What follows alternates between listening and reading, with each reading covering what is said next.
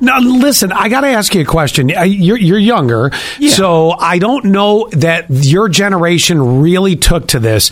Do you remember Maury Povich? Uh, the t- the TV dude. The TV dude. He was famous for this right here. When it comes to eight month old Brian, Chiari, you are not.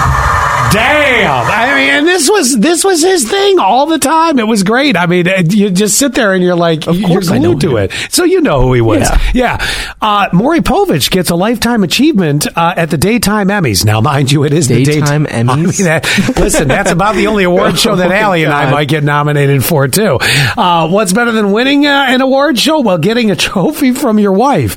Uh, that's exactly what happened to uh, Maury Povich, who won the Daytime Emmy Lifetime Achievement over the weekend. His wife, who's a journalist, actually, Connie Chung, uh, gave uh, him the award. Whoopi, Go- everybody was there. Whoopi Goldberg, Kelly Clarkson, Lewis Black, and many more uh, sent in video tributes.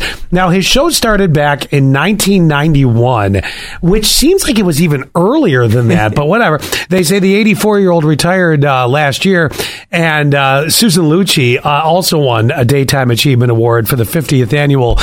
I, it's just so fitting, you know. It was Yeah. such trash TV. It wa- It was. You don't get any trashier than that. when I was sick home, like sick at home from school, like we'd have like four channels. That'd be one of them. That, that'd be one of them. That'd be the one. Yeah. What, what would you grow up in the 80s? You only had four channels? Did Those you guys not? bootleg cable. Oh my god!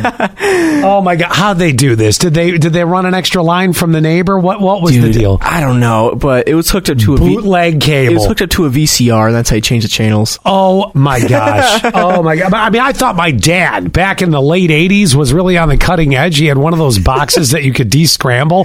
Oh, let me tell you, my dad. Uh, you know, for the most straight laced guy uh, that you'd ever meet in your life, I don't think he swore five times in my lifetime that I remember. But he Uh, bootlegged cable. But let me tell you, my dad. Okay, so my father was a technical publications writer, which Yeah. means, and I'm not joking about this. There were folders that would come home that would say "top top secret." My Really? dad, my dad was one of the authors of the first radar landing systems for planes. Now, at the time, What? it was the military. He wrote the technical manual for this. Oh my god! Yeah, so you're getting the idea of what it, what you know how straight laced he was. Yeah. But then magically one day this very thin box shows up that you plug the cable back into, and I'm all of a sudden watching Skinamax at two o'clock in the morning, going, "Hey, there's no lines through this."